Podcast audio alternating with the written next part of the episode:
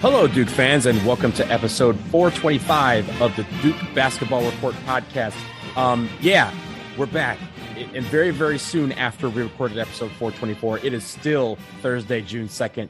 The NBA finals are on as we speak, but we are going to be talking about some other type of basketball, namely a new, new player on the Duke basketball team who we've talked about actually in episode 424. He committed for 2023 and now he is reclassifying to the class of 2022. His name is Tyrese Proctor. My name is Donald Wine. That's Jason Evans. That's Sam Klein. You can't see who I'm pointing to, but trust me, those two guys are there. We're just going to get right into it uh, with this announcement that literally just happened a few minutes ago. This decision apparently was a few weeks in the making. The discussion starting with Jon Scheyer, according to Tyrese Proctor, a few weeks ago. So well before we learned that Trevor Keels would stay in the NBA draft.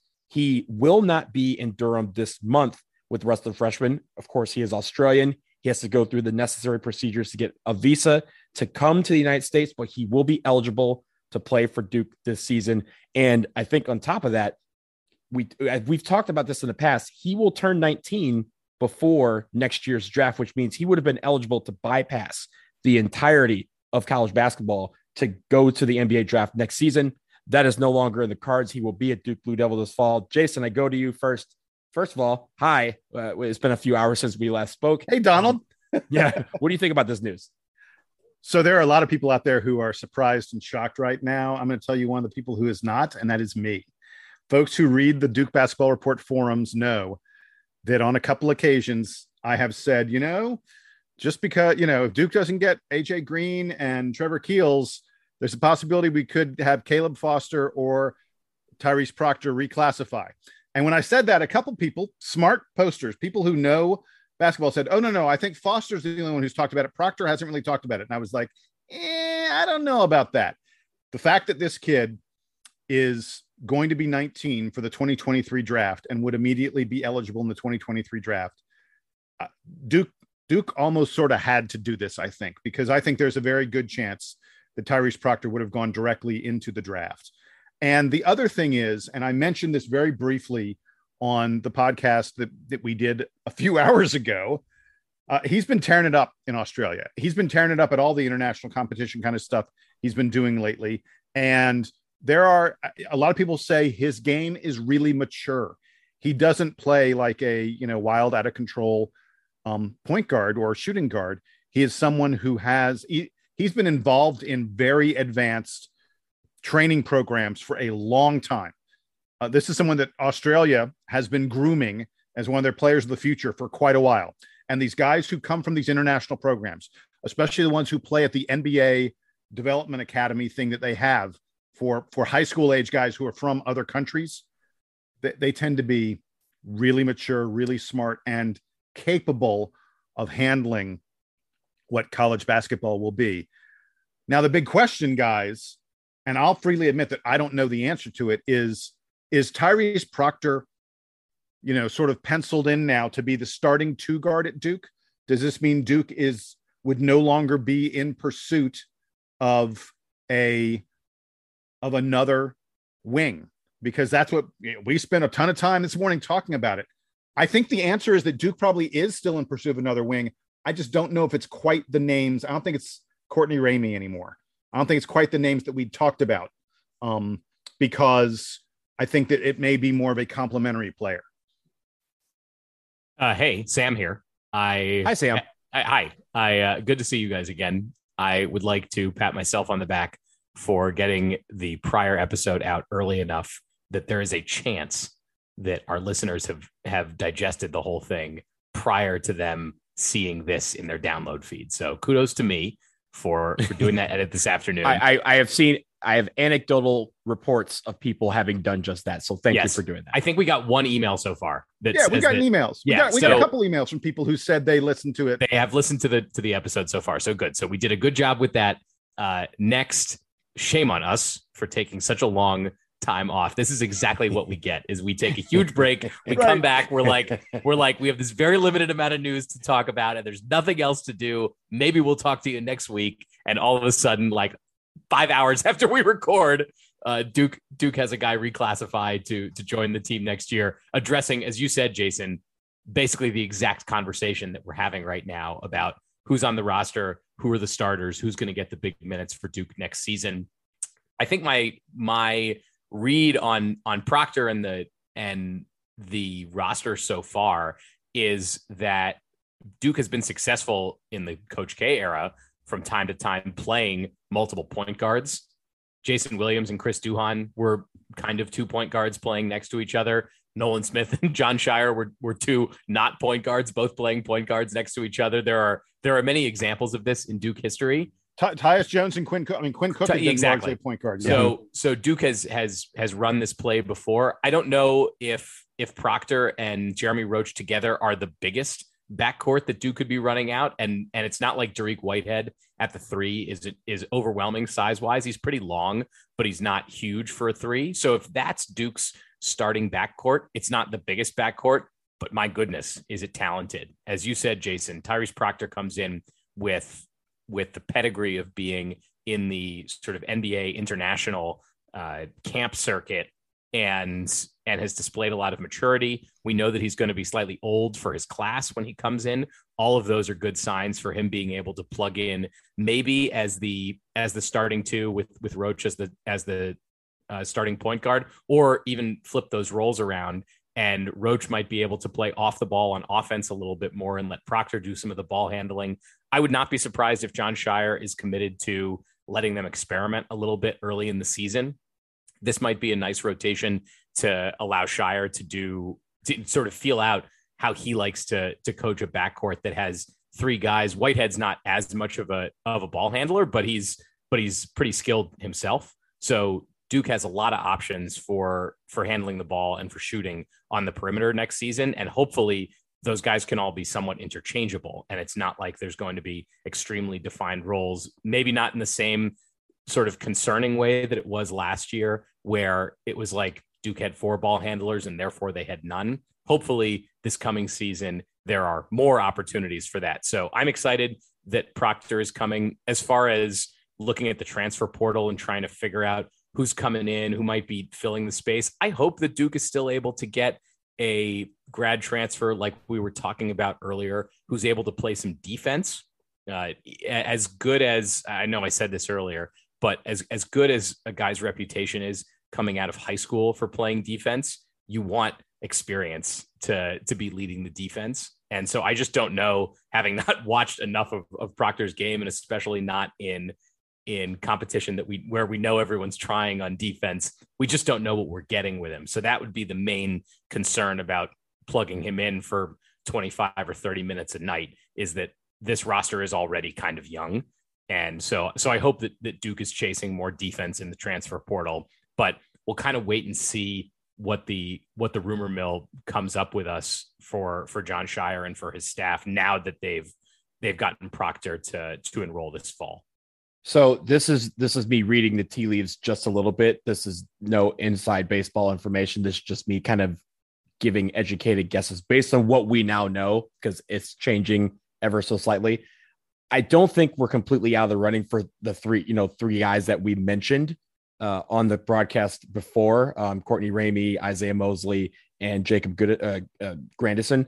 I don't think we're completely out of the ball game for them. I think that probably with this announcement, and it did come uh, according to my friend who was at the K Academy, it came during the like first dinner that they just had tonight. This announcement. So Jon Scheyer found out uh, you know, it, literally as he was making his opening remarks. So that's pretty cool. Um, but I do think it changes the approach, right? Like we're not telling, we're, we're now looking for kind of a Theo John in the backcourt. We're not looking for a guy who's going to, you know, necessarily start and go 30 minutes. Looking for a guy that, like you said, Jason can be complimentary, but also I'm not going to count out Jon Scheyer for recruiting anybody with those parameters, right? Like he's been exceptional at getting the guys that he has wanted uh, for the most part and filling up these classes that he's had in his first two, you know, his first two recruiting classes. And I think this is the time where he's going to probably try and find someone who could complement him. I don't know if it's going to be that those guys, but again, I'm not ruling it out that we're completely out of the out of the ball game for those guys because again,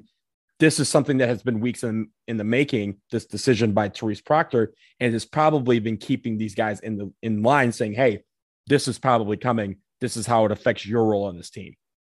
So a couple things I, I want to add on to what you guys said. First of all, Donald, just to address the the players that we talked about earlier, I, I don't think Isaiah Mosley or Courtney Ramey, for that matter, are going to be interested in coming to Duke and not playing 25, 30. I mean, Isaiah Mosley is expecting to play 30 plus minutes per game. I think that Courtney Ramey is someone who wants to, you know, feature his game and uh, he he's had aspirations for the NBA. If you're if you're someone who really thinks you have an NBA future, it's tough to say, "Oh, I'm going to come to Duke and I'm going to battle Tyrese Proctor and I'm going to battle Jaden Schutt and I'm going to battle Mark Mitchell and Dariq Whitehead for minutes." That's a big ask, and that's why I think your your summation that oh, we're looking for a more Theo John kind of type. I agree. I think that makes sense, and and to me that rules out certainly Ramey and Mosley. I don't know about Grandison. Grandison, you know, I don't know what the kids' ambitions are and the such, but it doesn't feel like that might necessarily rule out Grandison in the same way. But but uh, the the bottom line is, while I'm sure Duke is still going to be interested in the portal, while I'm sure Scheyer is is you know kicking the tires on a lot of guys and seeing who wants to come to Duke and who fits in the such, I, I feel like with this move, this is a roster that Duke can come into next season and say, yeah, it makes sense. This is a roster that can compete for a national title. And Sam, I wanted to address one thing you said about about the size of the backcourt. Tyrese Proctor is six four, not a, and he's kind of he's he's a broad shouldered guy, and he has long arms. He's got he's got a six seven wingspan. When you're talking about a guy six four with a six seven wingspan, that's a guy who's big enough to play the college too. You but know, he's 170, guy, so there's going to be some cookout in his future. I, I hear you. I agree. He's got to put on some weight. There's no question about it. But this is someone who's capable of playing the college too. And right now, if if this roster is what Duke takes into the fall, I think right now Tyrese Proctor probably is the starting two guard for the Blue Devils. And and people should know, dude, he, he's a great outside shooter. Uh, he has really good handle, but I think the thing that people are going to be most excited about him is he has deep range and a very very quick release. And you know, one of the things that Duke felt like they really needed, I think, was someone to stretch the defense and not allow the defense to to clog up the middle because Dariq Whitehead wants to take the ball to the basket. Kyle Filipowski wants to operate in the post. Um, and Jeremy Roach is an absolutely elite at getting into the lane and getting to the rim. Duke needs someone to unclog that middle a little bit for them. And, and I think Tyrese Proctor is a pretty good um, solution to that problem. Uh, it, I don't know that he's the ideal solution. And you got to be a little bit worried anytime a kid reclassifies. There are plenty of stories of reclassifications that went great, Marvin Bagley. There are also plenty of stories of reclassifications that didn't go as well, Joey Baker. So, uh, you know, you don't know what you're going to get necessarily get from Tyrese Proctor, but I'm pretty excited about this, and I I think he is a good fit for what Duke needs and he's been involved with Duke for a long time, right? He he's very aware of what the roster situation is. It sounds like, as you said, Jason, the staff has been talking to him for weeks about this. This is what he uh, this is what he had said, and and so the I'm sure there are very clear expectations about what he is supposed to be coming in and doing, which is why I I feel pretty confident that this is going to work. I wasn't admittedly thinking that this was a a high likelihood option when we were talking about this earlier. I don't even think I addressed it as as something that was like, all right, who else is Duke going to plug in at the two here? But I like it if Jon Scheyer likes it. And I like it if if Proctor likes it. This is also a big commitment for him to be coming early. Granted, if he's got NBA potential, you know, he could have talked himself next season into just skipping college altogether and going straight to the draft anyway. So uh, he's he's doing this sort of knowing full well what it what it means for him, and hopefully the rest of the guys in the team. I'm I'm I'm interested to to hear the reactions now that we. I, I realize that K Academy is going on. I was actually looking at some of the social media from that earlier. Uh, curious to hear reactions from some of the current players about the fact that that Proctor's reclassifying and coming in. I'm sure it's all going to be you know smiles and excitement, but uh, but but I'm I'm looking forward to those quotes yeah, and I'm looking forward to the competition that we're going to obviously have in practice. I think the one thing to note is, unlike the rest of the freshmen, as I mentioned at the top, he's not going to be able to come immediately. So there will be a bit of a, more of a learning curve for him because it's going to take several weeks for him to navigate the visa process, especially coming from Australia to the United States and with COVID, uh, especially, we're, we're still not over that sort of thing. Australia has been a lot more strict with regards to people going back and forth. I'm sure he's going to have to figure out all of that if he's just going to come straight to the United States and plan to remain there, or you know, figure out a way for him to also get back whenever there are breaks. Those are little things that he has to work out uh, as an 18 year old, you know, guy uh, trying to go off to college in another country for the first time. So uh, we're, we're looking forward to getting him on campus, but don't expect for that to be anytime soon. But he will be ready for the start of the season in November. You, you know, one other thing that should be added, and uh, you know, I don't know how significant this is, or even how much we'll see from this guy, but Brendan Marks of the Athletic, friend of the podcast, has reported that um, a, a, guy named Max Johns, who played um, who, who, played not a lot, you know, played sparingly for Princeton last year, uh, has has transferred to Duke and and will be on the basketball team now. Uh, th- this is a guy who who barely got minutes at an Ivy League school. I don't think there's any expectation that he will be more than deep deep bench practice fodder at Duke. But but it is worth noting that this is you know yet another college player um, knows what the college game is like, who has who's come into Duke, who can you know maybe help with a little bit of guiding experience for these guys, even if he's not someone who's going to play in games a lot. But I, I, just wanted to add that, and you know, I don't, uh, you know, I, he's not someone that we were going to do an emergency podcast about, but Max Johns apparently is on the Duke roster and will be a part of the team um, coming next year. I think you'll probably only see him in the blue white game and you know, end of blowouts and the such. But you know, hey, welcome to the program, Max. And if you're not watching, since I, I did mention that this was going on, you should definitely turn on the finals.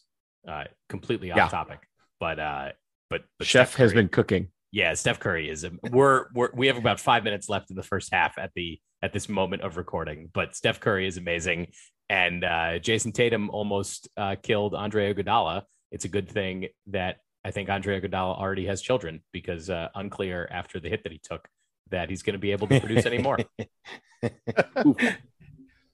um. So yes. So we we not only reacted to news Jason basically broke news as well on this podcast. So, well, Bre- Brendan Marks, Brendan Marks did. Shout out to Brendan Marks. It from you Brendan. Just, Thanks, buddy. Yeah, but yeah, I, I, say that because I had not read that yet. So uh, it was one of those things where we were able to react to it in real time. So I appreciate you doing that. So we're gonna leave it here. Episode 425 is in the books. Go listen to 424 first, then listen to this one after you watch the NBA Finals. Uh, after uh, we'll we'll see you guys very soon it'll probably be in the next 12 hours or something like that because it seems like news is coming every 12 hours now. So for, for Sam and for Jason, I am Donald. Now it's time for the Duke Band to take us home.